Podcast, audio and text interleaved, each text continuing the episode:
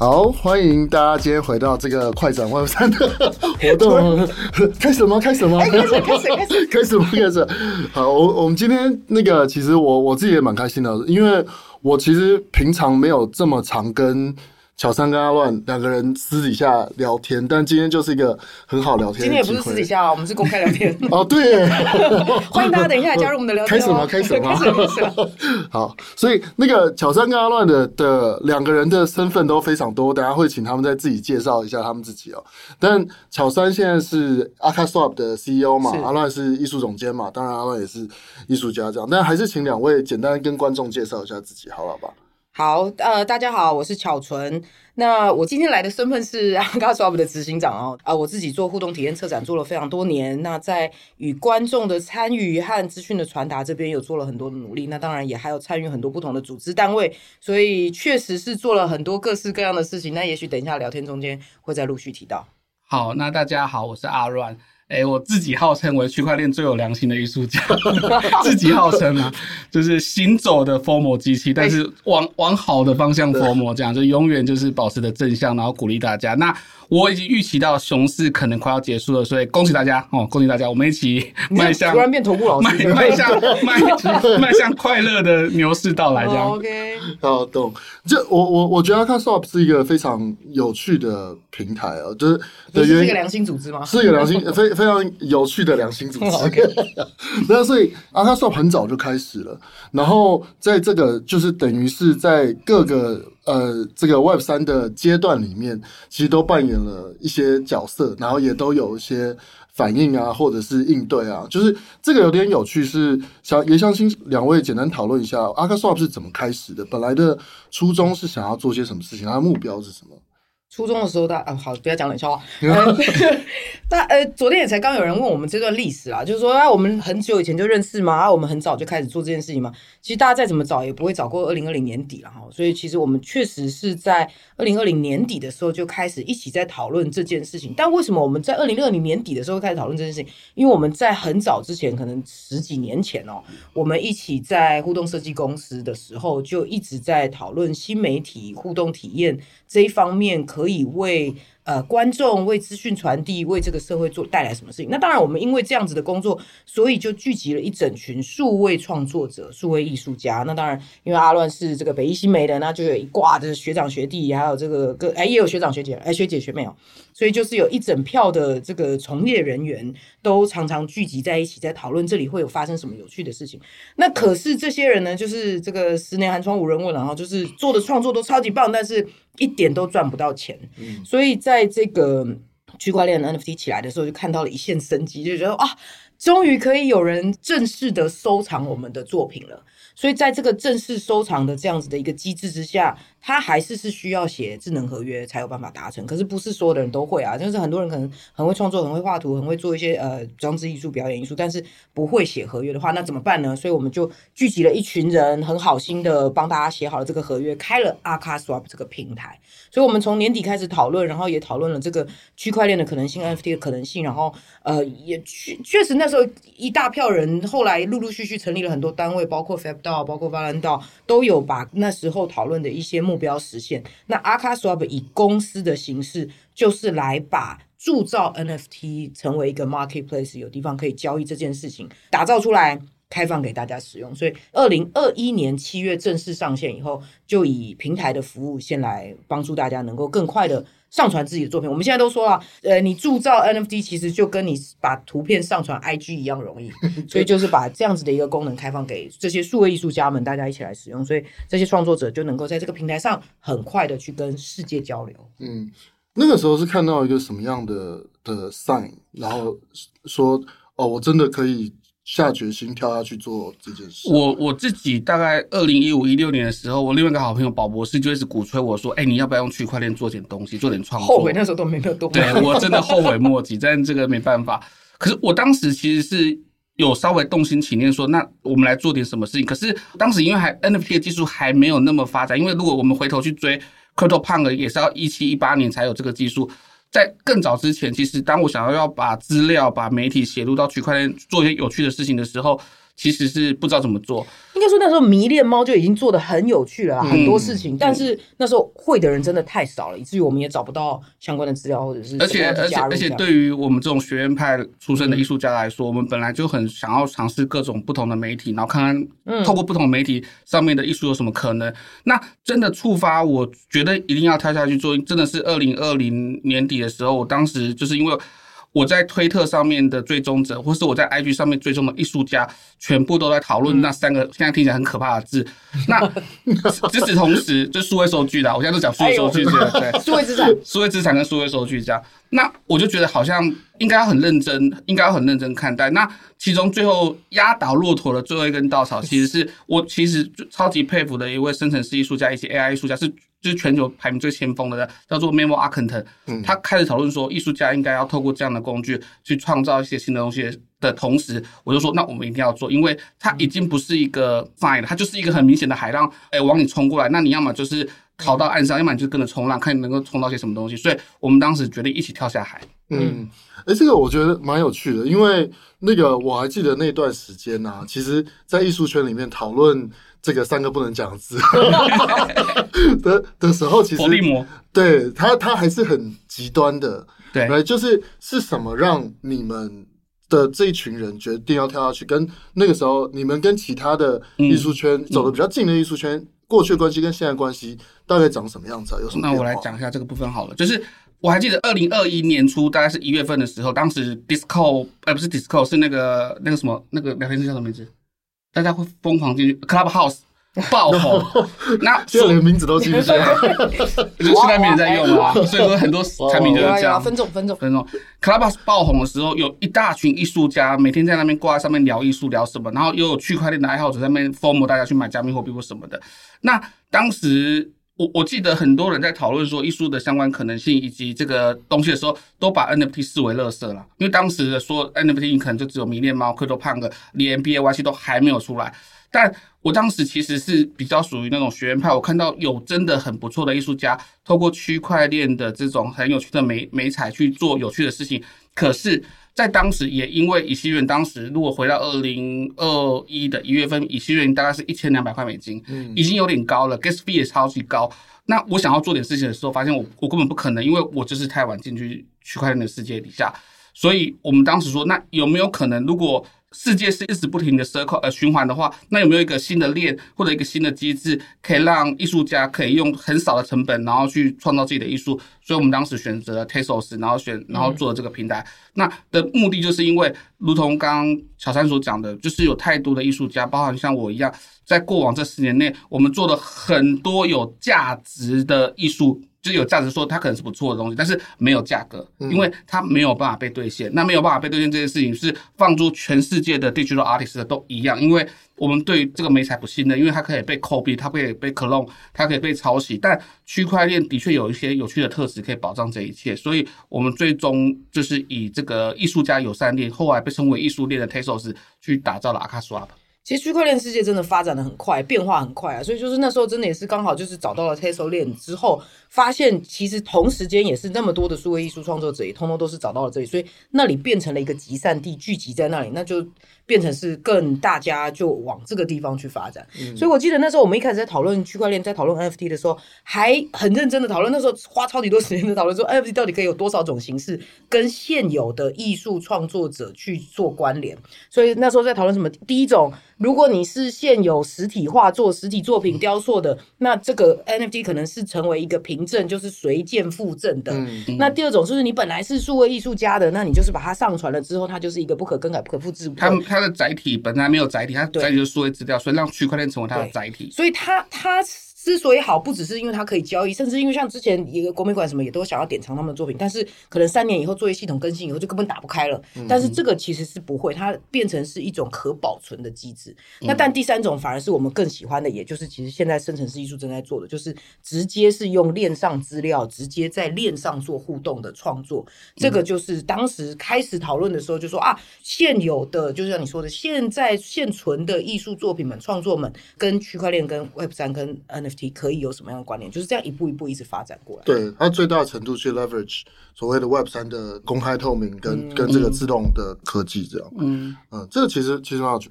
那回过头来是那个，我知道你们中间其实也有一个阶段是很 focus 在做二点零到三点零这中间的 bridge 的这件事情。这个也可不可以也请两位讲一下说？那个时候的想法是什么？我先说一下啊，就是其实是因为我们这个创作者越来越多了以后，大家当然就会开始交易嘛。那我们都说现在都是在经营铁粉啦，其实就是跟你的粉丝如何去互动。所以大家如果真的想要自己的作品能够呃被其他更多人收藏的话，你还是要跟他们有点互动。所以阿乱每次都说，你以为发完作品就没有了吗？没有，发完作品才是你开始照顾这个小孩的这个痛苦的开始，就要一直去在这个社群去跟大家回应啦，然后社群还会给你压力，要不要创作新的这个下一个作品，下一个更好的作品，所以其实，在和粉丝互动、和社群互动的工具上，又有新的一波的需求，所以不是只有铸造上去这么一件事情而已。所以我们的 marketplace 很快就打造好了，我们的铸造工具很快就好了，但发现它其实还有更多互动的需求，所以我们连这个呃，不管是交易或者是发送上面，就开始开发了更多的功能，包括 gacha 啦，包括什么，嗯、那甚至后来还有这个艺术家 club，嗯，就是这个，不然你来介绍一下。就是我们还想要试图打造一个铁粉组织，然后跟艺术家共创，然后让经济经济体成为。一份子，所以大家可以共享 royalty。那其实它都是为了要试图让呃拓展，就是更多的族群啊的原因，是因为区块链在二零二一还是一个非常难入门的一个入门入门的一个技术。例如，我我真的有曾经想教我太太或者教我爸爸妈妈开一个钱包，那真的进行不下去，就是它真的 对他们来说太困难了。所以对我们来说也是啊，如果我们真心相信 Web 三在远方，那我我我我其我其实犯过一个很大的错误啊，就是在二零二一的时候，有有当时有一些美术馆找我的时候，我对于他们的实体展览，我我我纵然以前是实体的艺术家，做了很多美术馆的展览，可是，在二零二一的时候，美术馆来邀请我的时候，我当时其实是真的觉得线下展览对我来说已经不重要了，那线下人群我其实不用照顾了。当时我真的有一度这样想，可是回头过来，我们发现说，你如果要真的把这个行业或是把这个新的东西推广到民众的话，中间有太多的过程，interpolation between，你必须要推，而且你必须要很友善的伸出橄榄枝。如果你用一个很高的姿态，那么很抱歉，那就是死亡的会是你，因为你在的那个位置其实并没有太多人会跟你摇旗呐喊，一起跟你鼓掌拍手，然后拥抱你。如果我们真的相信粉丝经济会在世界蓬勃发展起来，那么你应该要双手拥抱所有的人。所以我们想要打造更多的工具，来让任何人都可以一秒进入这个世界，那就是我们在做所谓的 Web 二点五的部分。那这个其中有个关键，我也蛮想问的，就是那个像你们会 build 很多工具，有些是降低进入门槛的，嗯，然后有些比如说是 royalty 去分有有 incentive structure 的。嗯嗯但是你们觉得，就是像对，如果今天是有一个新的数位艺术家，好，他现在来 akaswap 的平台，你会建议他要去创造一个他自己的 community、自己的社群、自己的铁粉，他的最核心的东西会是在这个时代应该会是什么？其实 community 这件事情，就是线上的工具已经有够多了啦。就是你脸书也是嘛，IG 也是嘛，所以你应该不是来 akaswap 打造你的社群，只是在这里提供的这样子的 Web 三的机制、NFT 的机制，它是另外一种呃可以让你们互动的工具。嗯，那所以我们之前去学校演讲啊，或者是去不同的这个场合分享的时候，都会有人举手发问说：“哎，那我现在是不是把我的作品上传到这个 akaswap，我把它铸造出来以后，就会开始有人买了？”哦，其实不是这样子的，就跟你拍了一个影片，现在上传到。YouTube，你如果没有做任何的宣传，没有去经营的话，是到最后一个月以后观看次数还是只有五啊，就是你自己点了五次这样子。嗯，所以我们在回答这些问题的时候，都会说谁适合开始去铸造，谁适合开始去贩售呢？其实谁都可以铸造嘛，但是你要开始去经营，你要开始去呃成立你的这个呃社群之后，才开始来想贩售这件事情。就像阿伦常常会问说，每一个人你都要想清楚，你为什么要跟人家拿钱？嗯、你要人家为什么愿意要买？的作品，那他到底是看到了你长久以来发行的这个作品的努力，所以很喜欢你的作品的系列，所以要收藏，还是因为你提供了一个什么新的不同的可能性，所以他要来收藏？那但在这里，这个上传只是一个步骤而已。但如果你没有其他的经营的话，其实是这个社群也不会成立的。嗯，理解。像 akaswap 其实在国内跟国外其实都有蛮多的策略的。就是你们觉得，比如说像国内的这些艺术家社群跟国外的。尤其在你们这个领域的的差别跟跟我来回应的，我我会觉得社群其实讨论的内容差不多，甚至有时候台湾讨论的社群的内容还胜过国际。有一阵子，另外一个生成式艺术平台叫做 F 叉 H，他们去统计流量，他发现天哪，怎么台湾人的参与程度这么高，超过十 percent，全球这么大哦，甚至赢过美国，超过十个 percent，超过十 percent。他们说怎么可能那么疯狂？有可能是我推波助澜。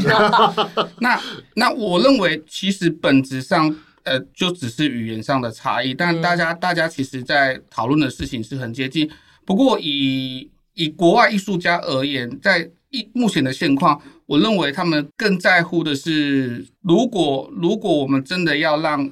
新的区块链艺术拓展到全球的话，他们现在更做更多的事是跟当地的美术馆、嗯、当地的博物馆、当地的学校、当地的呃任何可以演讲的机会展开合作，然后来让这件事情进行下去。例如我举来说，MoMA 美术馆就 Tezos 呃 support 他们去发行了一个很很有趣的。呃，明信片的这个邮寄活动有点像是病毒式的串联，所以当我创作了一个作品交给巧三，然后巧三给创作完之后交给 Noah，那 Noah 可以交给另外一个人，他可以让社群共同创造一个有趣的艺术品，而且是中间免掉所有的 gas fee，但是他都是使用 Web 三的技术。那与此同时，就会有很多人会愿意参与其中，然后做更多有趣的事情。那包含奥赛美术馆。那呃，TCF 刚好有展，就是这次参与奥赛美术馆帮他发行票券的这个厂商，大家如果对这东西有兴趣，也去 TCF 看一下。那为什么奥赛美术馆要做这件事情？因为当他们发现，在疫情期间，他们流失了非常多观众群，但是疫情之后，其实年轻的观众并没有回来，所以他们想要透过新的区块链科技，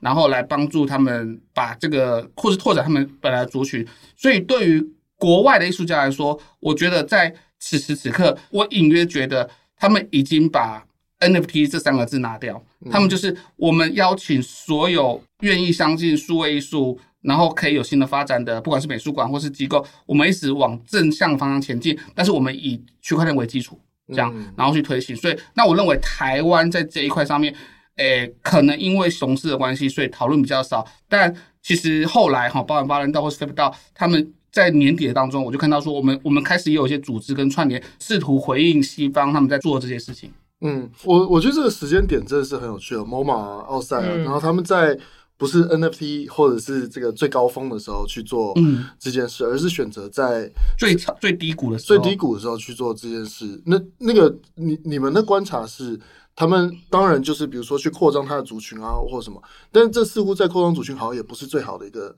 timing，那你你们觉得他们在这个时间点去做这些事情的原因是什么？呃，以我的观测啦，就是这个真的也取决于，就是那个当热潮过去之后，我觉得杂讯会有点像是 filter 会被滤掉，被滤网滤掉。那其实现在还愿意讲话，还愿意做私人，通常都比较。善良，因为他们就是真真正相信这个行业。就比如说，又回到我们良心主题。对，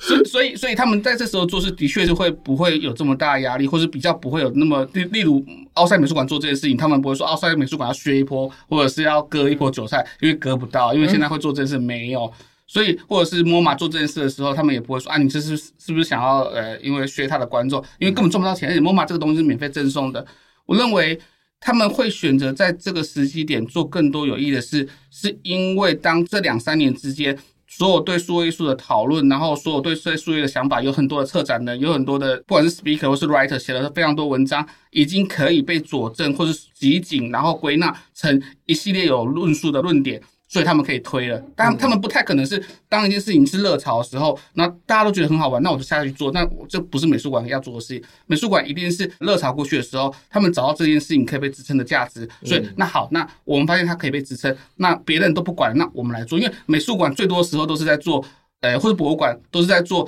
主流没有觉得那么好，但是我们觉得很好，我们把保留这个核心起来做的事情。所以更因为这样，所以我才会觉得说，诶。我我跟台湾艺术家喊话，千万不要在熊市不做事，因为在牛市的时候，大家会回头检验这件事情，那你会很懊悔，说你在当时这两三年之间没有继续支撑你的粉丝，或者是支撑这个体系，没有去累积，没有去累积，所以我还是强烈的鼓励大家赶快活过来哈，赶快苏醒过来，因为我自己真的隐约感受到，这下一波下一轮要开始了，这样。我从另外一个角度来讲一下这件事情啊，就是说。也是从你刚刚在讲说，那国际社群呢？国际艺术家社群呢？我觉得反而是因为 NFT，因为 Web 三，让国际社群就是真的喜欢这些的人很容易聚集在一起，和、嗯、很容易找到彼此。嗯，所以像这个就可以讲到那个 Bright Moment 了。嗯、我们五月的时候去日本参加了一个这个 Bright Moment 的活动，详细内容等一下你介绍。但是我要讲的是说，阿乱的哦，我们也是一样哦。台湾去了一大群人，就是参与比例之高，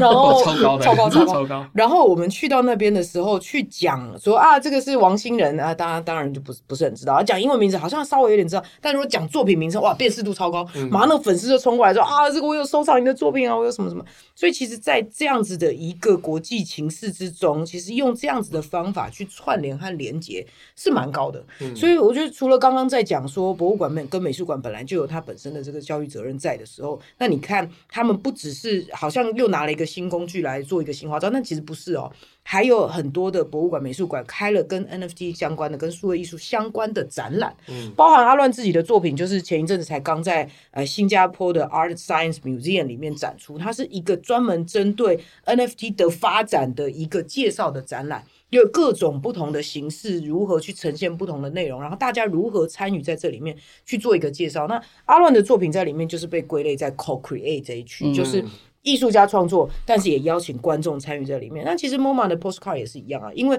每一个人可以加入参与创作了之后，他其实大家会对这个内容更加的有认同感，然后跟他跟他更有感情。那同时你就会更想要保存。那如果更想要保存，又希望它能够保存的很长久，那又希望我这些数位历程都能够被好好留存下来。哎，NFT 确实是一个好工具。Co-Create 听起来就很像那个 POS。对，啊，Stake，然后或者是这种分散式、分散式处理、分散式记忆、分散式保存，对啊。所以其实 akaSwap 今年下半年以来一直在做的也是这件事情啊，就是我们希望让更多人能够参与，希望让更多人知道这是一件有趣的事情。但这件事情到底是什么？我们确实已经不讲 Web 三，也不讲 NFT。前几年确实有很多各式各样的事情，就只要先宣称说你会拿到一个 NFT，然后其他都不用管，也不用管它的。哎，好不好看啊？或者是机制对不对啊？或者是这个里面还那时候还都一定要讨论一些赋能什么鬼东西的。但现在就就就不讲这个了。我们还是是回到说，你为什么要做这个行动？嗯，你为什么要去拿到这个东西？这个东西对你来说的意义是什么？然后才会说哦，因为这样子，所以它很适合用 Web 三的方式，很适合用 NFT 的方式来做。比如说，我们在呃八月的时候参与的这个世界客家博览会，嗯、世界客家博览会里面就是一个很大型的展览。那我们在世界馆里面把观众的数位足迹记录下来，当然是用这个 Line 的参与的方式去把它记录下来了。以后，那最后在我们的展区里面，会根据你的数位足迹而跟阿乱这个创作者。一起来共同生成一张你在这个世界客家博览会里面的参与记录证明，嗯，所以那这个就很有意义了嘛，因为这是你自己的创作，那也加上了艺术家的创作，跟你一起共创出了这个你的回忆，所以它是一个你回忆的片段，而这个片段可以保留的长长久久。那同样这件事情，我们在现在正在展出的 TCCF 也在做，那 TCCF 它又在更进一步，它的连中间的历程的记录都是用 NFT 的形式来进行。那所以我们在好几个不同的呃展位展区里面，它有包括是呃国外邀请来的作品的部分，也有国内产业的介绍。这个每一个区都有一个数位历程的记录 NFT 可以领取。嗯。包含你去参加这整个几天活动中间的讲座 talk 的时候，在呃，也好像他是会在开始和最后的时候会在荧幕上秀出一个呃 QR code 让你去扫描，然后去领取这个记录证明。那当你参加完这整件事情了之后，在活动现在应该是预计在结束的一个礼拜之后，他会去整个系统会直接来看。你参与过了这里面的哪些，然后根据你的参与，嗯、那会生成一张你的专属的记录给你，这样。所以这个其实都是在帮你保存和记录你自己的呃数位主机，然后也给你一张你专属的一个记录，这样。懂，我我觉得这听起来非常有趣哦，因为 akaSwap 感觉，尤其你们这一群人，就透过 NFT 的科技，透过区块链科技，其实你们发展出了自己的一个。线上线下链上链下的一个，我到底要怎么去聚集群体、聚集兴趣，然后聚集 connection 的一个哲学？我觉得这件事情是一个。是一个其实很少人在做，其实所以才说我们不是半路杀出，因为我们在做互动体验、做这样子的策展沟通，其实就已经做了这么多年了。那尤其是在数位创作的部分，我们也是做了这么久，然后也是有一整群的人，就是很专心、很专注在这一个块上。所以当有这样子的技术能够更直接的 support 这样子的概念传递的时候，我们当然就是。会采用。我我回应一下，为什么数位足迹之所以重要？我当时能够上 Art Blog，是因为我在 GitHub 上面有非常多的 Like，然后自己的当时还有 Blog，Blog 上面有很多的文章，所以当一个不认识我的国际平台，然后这么重要的平台，他们去审视你是一个艺术家的时候，绝对不会去看你当下做的作品，他们不认识你，他们一定是看这些数位足迹，然后去看看说你到底做了些什么事情。所以，我们完全可以思考到接下来的人类社会。当因为区块链这项科技蓬勃发展，甚至深入民间的时候，我们对于一个人的认识，或者是对一个对一个新的事物的认知，很可能都是透过这些数位主机来来帮助你判断。更何况，想象我们假设 Vision Pro 在几年后到来，那进入那个世界之后，所有的 data 跟所有的使用者行为都是记录，那这东西都会有可能是分散式处理的方式。所以，我认为数位记录真的是新的时代开启一个非常重要而且必须要重视的事情。就像是你现在的身份证，或者是你的毕业证书，或者是你所有的驾照、护照这些东西，是目前国家认可你的方式。可是，如果未来想象未来的世界，那所有的人或所有的单位，其实都透过你这些数位主机来认识你。第一个，我觉得我这场。采访我其实根本就不用问问题，我们自己不小心一个好好的点出来，这样。哎，下一个主题。对，然后然后另外一个，我觉得像阿阿乱讲这个东西，其实是它变成了一个建立信任的开始。对，数位足迹其实就是这件事。而且数位足迹如果是不能篡改的，利用区块链的特性，那这件事情的建立信任的可能性就更高。那那个既然阿乱都点到 Vision Pro，那是不是也讲一下，就是阿卡苏尔对于这个未来的 Vision Pro 啊这些事情的想象可能是什么？呃，我我自己也是非常早就使用，当时是使用那个 Quest 啊，或者是台湾厂商所出的头盔，在很早很多年之前就在做 VR 或是 AR 相关的 example。所以我们我们讲元宇宙的时候，多数的人都会直接想到 Meta 那一块，就直接一定要戴上头盔，然后去去触碰那个呃 virtual 世界。可是对我来说，元宇宙它其实就是建构在一个所有的数据或者所有的数位资产都可以被串联，然后可以被交互沟通的一个互动沟通的一个状态。我认为的元宇宙就是那个样子，甚至是你不用戴头盔进去。但是我认为它之所以还没有那么快到来的原因，是因为人们对于进入那个世界的门槛，例如你要呃，例如你可能我们现在是通过手机就可以跟某些人沟通嘛，那个数位载体还没有真的发展出来，那。我自己很期待，当我看到 Vision Pro 或是 Quest 三这样新的科技出来的时候，我认为下一代的行动装置已经出来了。我们很可能现在手机是我们这一代的行动装置，可能是三年后所有人的行动装置就是头盔或者是眼镜之类的。那如果这件事情成真的话，那么在那一个时空底下的数位资产如何被呈现，如何被确认价值，就相对的重要。我如果今天我们今天不是在这个实体的现场开这个 talk 的话，那我今天是透过线上邀请 Noah 来我的旁边跟我一起讨论事情的时候，我如果展示东西的时候，其实我就是将我的数位的 model 叫出来就好了。那这件事情我们在 Vision Pro 当中就已经看到了，所以更因为如此，这些新的科技让我们可以更轻易的进入下一个世代之后，我们认为下个世代的那些数位资产。就很可能像是我们现在桌上这些麦克风，我们知道它是谁的，但是那进入那个世界之后，它的所有资产是谁的？如何被交易？如何被沟通？如何被传递？超级重要。所以我们更因为新的载体的发生，我们更坚信说我们现在做的事情很有价值，而且必须要让这些事情更落实的更清楚。这样，嗯，像 Vision Pro 这样的科技，对于数位艺术、数位创作带来最直接的冲击是什么？跟 Akasop 在这里面可能会会在未来会扮演的角色是什么？我我觉得最直接的冲击，如果讲残忍一点的话，我认为，呃，如果那个世界真的发生了，那现在所认知的很多种艺术形态都会大幅度不会消失，但是会大幅度比例的会往那个方向发展。例如，我们现在所认知的电影一定是二 D 的屏幕，那顶多是你用双眼视觉去拍三 D 的电影，可是。我不知道你们大家知不知道，现在推特最近在流行一个叫做什么呃坡散式呃渲染 blur 的一种三 D 捕捉技术，嗯、它是有点像是以前的什么 4D view，但是更便宜，很可能只需要两三万块台币就可以做出这样的东西。它可以拍三 D 的实景，是 full image 全 model，然后在桌上就像是星际大战的那样的电影的的的风式在这边呈现出来长出来。那你可以想象，如果我今天看电影，我跟你三个我们在现在就在戴上头盔在看电影，那。它不可能是一个平面，嗯它就是一个三 D 的状态，三 D 的电影。那因此同时，所以我认为艺术上面会有很大的调整，新的三 D 的内容会是成为强烈的需求。三 D 的不管是电影，或者是物件，或者是家具，或者是家饰，或者是数位资产，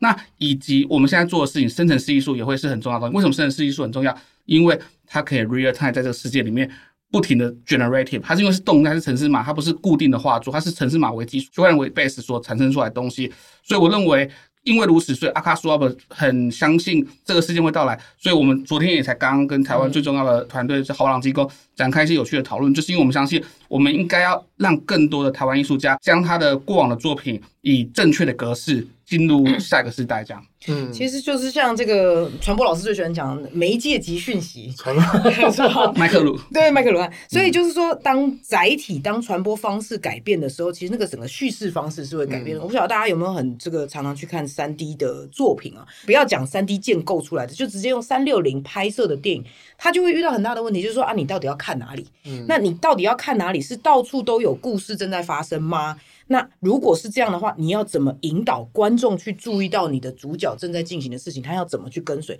所以那个整个的叙事方法，甚至在里里面的引导的方法都会变化。嗯，那当然，我们现在的很多的艺术品，因为也已经数位化了一阵子了，所以你可以想象说啊，将来在元宇宙的世界里面，头显带起来啊，如果这个墙壁上面有一个画框，那可能 JPG 还是可以贴在那里，静态的还是可以在那里，但。可能会需要更多元的形式去在这个有趣的世界里面发生，就像刚刚在讲的这个立体化的事情，是不是会更多的需求？那甚至不只是一个静态的立体了。那如果是动态的话，看起来会不会更有趣？是桌上的一个动态的作品在很有趣，还是它根本也可以是这整个房间变成连墙壁都是动态在变化的事情？所以这些都有可能是下一次、下一个阶段的。艺术形态的变化，嗯、那 akaSwap 在这里面的角色就很重要了。就是说，我们本来就是数位艺术家，一挂在这里，就是一直不停来讨论有什么更多的可能性，所以创作本来就会持续的在进行。但是，身为一个平台，我们能不能够支应？这些作品被展示的时候需要的技术，嗯，我们的这个 UI U 差能不能跟上？甚至我们要不要更多的云端运算？我们要不要有边缘运算的伙伴加入在这里面，嗯嗯、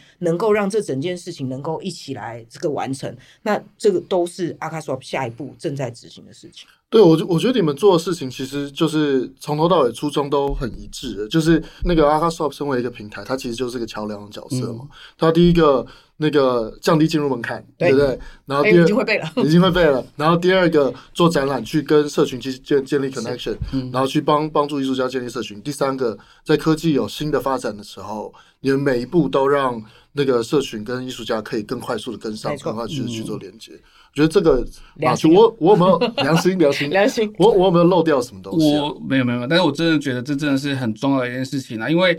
所有的人，包含小时候，你就是，例如我，我最喜欢看《普罗米修斯》，所以《普罗米修斯》里面所承载那些科技场景，或者星《星星际大战》，或者是星呃《星舰奇航》的那个世界，本来觉得是小时候看的时候觉得不知道什么时候到，可是现在真的已经到了。那真的到的时候，那我们相关的内容有真的有跟上了吗？我认为其实并没有。我自己个人绝对不会想在那个新的世界看到故宫的玉石在那边，就是呃被三 D 形塑的玉石在那边，只是放在那边。因为它就是，那我为什么不去故宫看？可是假设我今天乱讲哦，豪朗机工当很多年前制造那个巨大的装置球，它有三 D 模型的，所以我点一下它那个模型球爆炸，就是在呃在头盔里面爆炸出来，我会看到所有的细节，甚至它的光影互动是我手一挥，它跟着我互动，那这才是创造新的艺术跟价值。它它跟旧有艺术产生了一个新的对话，所以旧有艺术还是在，可是新的艺术可以承载更多互动，它它必须是互动，因为。旧的艺术品它是比较像是单向的，我做好在那边，你静静的欣赏我。可是新的艺术品很多是在于说，它是有新的机制、新的媒材所共构的，包含区块链一样，所以我们可以用更多的方式去观赏它、体验它，然后呃典藏它。新的时代的每一个我都很重要了，嗯、那这个我也都只关心跟我有关的事情啊，嗯、所以就是如何让我们想要传递的讯息，或者是我们创作出来的东西跟每一个我有关，其实就是我们在做的事情。懂。我我我前面有一个有一个东西，因为我我自己的兴趣很高，就是那个 Bright Moment 嗯。这件事情，就是可不可以也请两位跟那个观众稍微解释一下 Bright Moment 是什么，跟接下来 akaSwap 的 Plan 什么东西会跟 Bright Moment 有关？呃，我们我们今年五月去日本参加 Bright Moment，Bright Moment 是一个最早 support Art Blocks 就全球最重要的生成技术平台，然后它的主办人叫做 Says 哈，是一个连续创业者，所以他每几年就会展开一个新的创业，每次基本上都成功这样。嗯、那他创立的这一个很像是 Gallery 主要的工作是，他也相信就是说，数位艺术以及呃生成式艺术，它必须要真的落实到真实的环境底下，这个东西才会打通。所以他们在全球办了很多 party，例如在柏林那个最酷最潮的夜店，就进不去那个夜店，他们办了一个超酷的 party。哦，John Wick 的那个。对对对对对。然后他们五月也在伊藤朗一的那个他那栋大楼底下，然后办了很多有趣的展览。的原因是因为他们希望透过这种派对，然后透过这种聚会、现场的展览，来将 Web 三的技术，然后展示在众人面前，然后是以轻松快乐的方式。那我们去五月的时候，其实就包含我们甚至我的作品还在那个涩谷的十字街头，然后用 AR 的方式对呈现，他们就用各式各样不同的载体来做展览跟展示方式。我们超级喜欢这个概念的，所以我们也想要试着在今年的十二月，然后用多种不同的跟不同的美术馆、不同的空间，然后试图创造一样的经验。当然，对方超强，我们就试图跟上。所以我们其实有很多展览，我们请乔丹讲。嗯，对，我们我们在接下来的十一月、十二月，其实就也只剩下这两个月了哈。我们做了超级多，已经开始了，对对，已经开始了，已经开始超级多不同的展览了。就是说，呃，有有像刚刚讲的这种比较呃公部门对一般大众进行的展览会展形式，就比如说 TCCF，那是邀请个大家都能够去看。但也有跟美术馆合作的，就是我们跟尊彩一郎在十二月会展开一个跟郭雪湖对话的一个作品的呃创数位创作。那在这个创作里面，每一个创作者都会有实体的作品，但这一个作品都会同时发行 NFT。嗯，那有这个展览本身也会发行展览的 NFT，然后去让更多人能够共同收藏和去宣传参与。嗯，那除此之外呢，也有不同的展览在介绍。这个 Web 三啊，这个区块链啊，DID 啊，数位身份可以有什么样子不同的未来的应用和发展？那这个展览可能会在松烟展开，在十二月初的时候。嗯、那除此之外，就是我们最喜欢的 Party 形式。Party 形式就如同刚刚在讲的，我们会参与很多的这个十二月有很多的区块链相关的活动，我们也会在。台北区块链周的展览里面展出，嗯、那除了会介绍 akaSwap 之外，也会我们去收集一些大家喜欢的这个 NFT 创作作品，让现场的人透过游戏去诶、欸、去领取啦，去收集这样子的艺术品。嗯、那另外呢，我们还邀请了我们国际的艺术圈友人。这也是另外一个大平台。我们透过 F8N 到我们非常友好的团队，嗯、就是那群艺术家，就是台湾最先锋参与其中的策展人跟创作者。我们跟他们一起，然后他们邀请了基地在瑞士，呃，Lerenden，他们是全球最重要的生成艺术收藏机构，然后借了非常多非常经典也富有教育意义的作品，然后会在那个艺高的这个艺廊，然后做呈现，嗯、而且甚至呃创办人可能会来，是展开一些有趣的谈话。那我觉得这个非常重要，因为那些作品本身就没有载体，其实它本身就是区块链上的东西，所以我们这次是透过跟也是跟友达合作，然后跟他们一起展开这个讨论，让这些作品能够在一个很有趣的载体上面呈现。嗯，那。最后，我们还有跟另外一个生成式艺术平台 fxhash，他们在十二月会有个非常重大的改版，所以我们跟大家有一些，不管是社群的 community 的 event，或者是实体的 live meet 的 party，或者是简单的座谈，或是晚会，然后试着要让这些东西，然后更落地生根。我自己在二零二二有一个很喜欢的画面，但是我一直没有办法在台湾呈现。就是我当时看到了，就是他们在巴黎的某一个小的 gallery，那 gallery 可能只有十平大小，然后上面就是展了五六台荧幕，然后很多人在那个 gallery，他在一楼，然后很多人在一楼前面，然后在看那个作品在讨论之外，外面所有人都拿着啤酒，然后有人在抽烟啊，就很 chill 这样，然后大家就是年轻的男女，然后甚至有些老师，然后甚至小朋友，然后去看那个作品，然后在就是在一个街头上面，我坦白说，我真的很羡慕，我觉得他就是已经真的落实到。生活经验里面，它就是一个展览。嗯，本来你就会经历的展览，只是它使用的科技不同，但是它所呈现的画法就是我们没有人在 care 它是不是区块链，我们只是喜欢这些作品而来的。嗯、我们很想要让十二月这件事情在台湾发生，就是一个所有人都会很轻松看作品，然后你会不要买买买不买根本不是这件重的重点，而是说我们找了很多很有趣的作品跟很棒的作品，然后想要让这件事情更落入台湾的社会底下。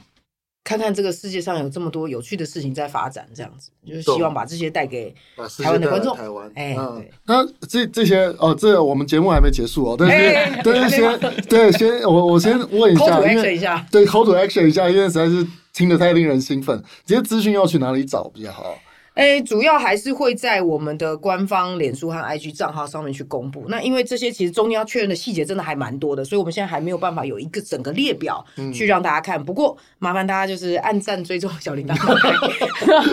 我们就是只要一有确认的讯息，都会在这上面去公布。懂懂懂，理解。我们也会把资讯传给 Web 三 Plus。对，哎，我我也问一下，因为刚刚其实呃偶尔有带到 DID 这件事情，那那个 Swap 当然我们也有合作在做跟 DID 相关的东西，要不要把这个 project 也跟大家？然后我我觉得有一个有趣的事情是，像跟 DID 相关 project 为什么跟 Akka Swap 有关？就是为什么你们会想要往也想要往 DID 的方向去探索？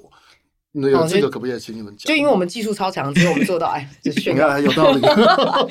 没有，我们技术真的很强。哎，对，我们技术超强。我我觉得是这样的，我们其实也常常在讨论，我们要怎么跟别人沟通 NFT 或区块链这件事情可行，而且需要来大家来研究来进行。那其实说真的，就是要跟人说人话，说跟见鬼说鬼话，就是跟不同的人的需求，你真的要换一种方式去让他理解为什么这个跟他有关。嗯，那这个又为什么可以发展下去？比如说，我们有时候去跟这个不同的商家在说的时候，就说啊，因为大家每一个人的数据都可以自己带着走，而且所有东西都公开透明。结果商家说，哎，可是我不想要啊，嗯、我想要我的数据是我我。我这边品牌拥有，而且我也不想要跟别人分。那甚至我办活动的时候，我可能还不想要让我真正的参与数字被别人知道的话，那搞不好就不是这种说服方法了。这样，那所以在呃区块链上面有一个。大家一开始都会讲说啊，NFT 可以帮助大家很快可以交易。那我们就是，可是有一些东西你想要保存下来的，它被交易了以后就没有作用了。嗯，那这些类型又可以怎么处理？那其实我们本来就有，我们有 Soulbound Token。嗯，所以 Soulbound Token 它就是一种只可以你自己拥有，它完全不能交易，交易出去也没有没有其他的用途的这样子的一个也不同的 Token 形式。那只要有这个形式了以后，其实它的想象空间又无限大了。嗯，所以我们可以成为。这个呃学生证，嗯，我们可以来做身份证明，就像我们一开始在讨论的，就是说，如果你一个人的身份是你本来就在自己拥有的，但是它可以透过不同的机制来验证了之后，让你这个身份成为一个正式的。呃，可被大家认同的一个呃，这个这个凭证，那这个凭证就又可以拿去做很多事情，所以这也是我们期待将来可以被应用、广泛应用的一件事情。所以能够在初期就参与在这里面，而且甚至是这个透过我们的技术来做一些验证，我们也觉得很高兴啊。嗯，DID 大概分成几块啊，但是最重要的是，是你如何去中心化的分散式的身份认证，这是一块。第二个是，如果你可以对一个人做认证，那能不能对一个组织或者是一个一个一个协会，或者是一个不是人的人，一个不是人的人，例如道或者是路上的一颗石头，如果什么路上的石头？但是我们想要高雄的熊姐是不是有熊姐少女？日本的所有的铁道，所有的乡镇是不是都会有吉祥物？万物有灵，万物有灵，万物有灵，万物有灵。这个灵可以被认证。对，你我我如果如果大家可以想象说，呃，我假设我们就是一个乡镇，那我们要推出我们的吉祥物，而且我们必须让我们的吉祥物能够开始跟民众对话，可以，我们可以建立他的信仰，例如熊本熊，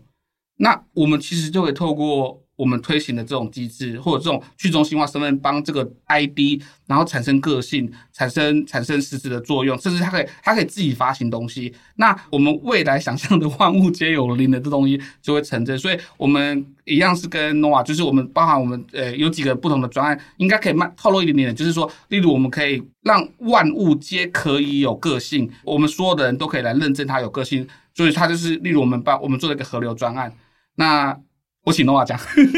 对啊，这我就不。不我我我多说一点啦，就是要让他有个性。可能人家就说啊，现在有 IG 不是常常上面也有拟人化这种 IP 角色就已经有了嘛。但诶，有一点不一样啊，就是说我们希望在这个机制下面，其实是让一样粉丝群参与民众，让每一个人参与在这里面以后，因为每一个人的参与，比如说这个我是熊本熊这一个乡镇的居民，那因为我有把我自己加在这个组织里面啊，因为我有投票去认证，所以这个所谓的熊本熊的。的哎，不要一不要一直说熊不熊，等下不要说，就是这个这个万物皆有灵的这个灵的个性是怎么来的？是透过我们这个组织这个分散式组织的管理共同个性所产生出来，共同 co create 出来又来了 co create 出来的。嗯、所以我们在 co create 这件事情的时候，每一个人都有参与感，嗯、那我也会跟他更认同，我也会愿意跟他共荣共好。所以在这里面，其实我们是希望大家能够对这件事情更有参与感了之后，能够让他一起发展的更好。就在这里面，就是在现在在研究这样子的机制，能够怎么样做的最顺利，而且能够一直真的要能够永永续的存续下去的话，那它中间可能发生的问题又是什么？那我们能不能及早面对和应应，然后设计更好的机制来做这样？对，就就关联式身份这件事情，在区块链上的显现，其实真的是蛮有趣的。嗯、因为专案是呃 a k a s h o p 也有嘛，然后那个 Dark Matter Labs 也有，然后跟呃开拓 DAO.zero 这边这样。嗯、但关联式身份就是我们在想，我们平常在人生，我们在不同的群体中，嗯、其实我们的身份也有点不一样，嗯、我们的个性也有点不一样，我们角色也有点不一样。那所以一个人的身份其实可以是被旁边的环境所定义的。是，那这样定义出来之后，或者是一个组织，或者是一个河流，或者是一个什么，那这样出来之后，他到底要怎么跟人家互去互动？那有了互动，才会有关系嘛。嗯，所以这个这个才能把更多的这个社会上不一样的。形体啊，或者什么给囊括进来，万物有灵。对，没有错，就是还是是用不同的方法去邀请大家参与啦。嗯，所以就是有有参与的方法了以后，就可以要纳入更多的资源和能力在里面。这样，嗯，有参与有关系，才有资源。对，好重要。其实这回应到，就是也是我想象的世界，因为当 AI 的这个单一的这个点越来越庞大的时候，人类基本上单一个人是没有办法跟他相提并论，或是讨论，或是对抗，一点都没有机会。但是人是可以是多人的，多个不同的人，然后多个集结的力量。这时候如何让这些力量能够能够很平均的、很很友善的，然后不不不不被这种歧视的被注意到？我认为这种分散式的身份认证认可是相对的来的重要。的的原因是因为我们相信未来就是一个可能人类从一个自己的价值变成是一个我们共创一个价值，那这共创价值是回应 AI 时代的庞大这样。嗯，那同时也是，就是说，我们在跨境和跨时空的需求也越来越强烈。就是很多，当然现在很多都可以办了，比如你拿着护照，当然可以去别的国家，你拿去申请，去用你在这个国家的驾照去换别的国家的驾照，当然可行。但它就是会要经过一连串繁琐的作业程序，或者是其他的，哎，这个这个这个不同的这机关才能够完成。但如果将来有一天，你其实是拿着。呃，这个 Soulbound Token 的学生证，那就可以在台湾的大学也可以做事情，到新加坡的也可以，到美国的也可以。那因为大家都有认可这样子的一个学生证，不止你有权利在这里做事情，你在那里上的课，你在那里参与的 program 也都可以再记录回去，然后让之后都能够呃，因为你有这些又又回到记录，你有这些记录了以后，嗯、你有这些行动，嗯、那又可以验证你这个人做了哪些事情的话，那其实会非常有趣。最近每次受访都一直讲。就是因为我是艺术家起家嘛，然后我我拉很多艺术家进来玩，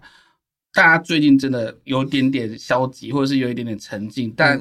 这时候的沉静很难让你在下一波的浪潮的时候被注意到，因为我我我自己是当时很努力才被注意到的人，那我认为机会一定会来，我我我对我自己来说，这当然讲起来很奇怪，就是说。如果我曾经成功过，那不代表什么。但是如果有十个阿乱，或者是不是你可能不是我，但是十个你自己在台湾都有这么多艺术家能够成功，那么这个生态才会健全。嗯、所以我真的好希望大家成功，别人成功，不是只有我成功的原因，是因为我希望大家都有饭吃。这是我很两年前受访的时候我就说，我的同学们都没饭吃，所以我很希望艺术家有饭吃。所以希望大家回神过来，哦，时时间快要到了，赶快来做创作，这样。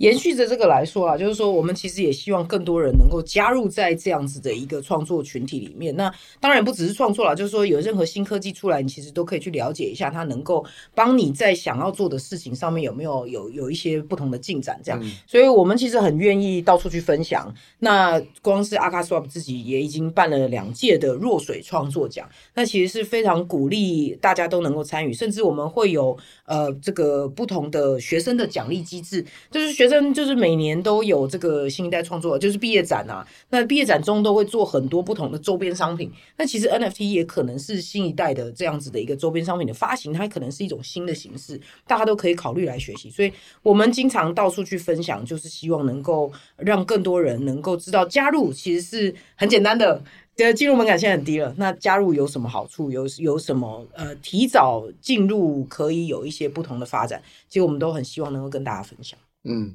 就请大家持续去那个踏上 akaSwap 建立的这几座大的桥梁啊，持续持续一一直往前走，然后还有就是追踪一下年底的各个展览的的资讯。那这个是 akaSwap 的的 IG 还是 IG 脸书都会有？OK OK，然后按赞追踪小铃铛。哎，对，没错。OK，好，那那个今天应该我们的访问就到此为止。那希望也大家也喜欢我们今天的节目，然后。下一次也可以继续收看，这样好，Yeah. 感谢，拜拜，拜拜。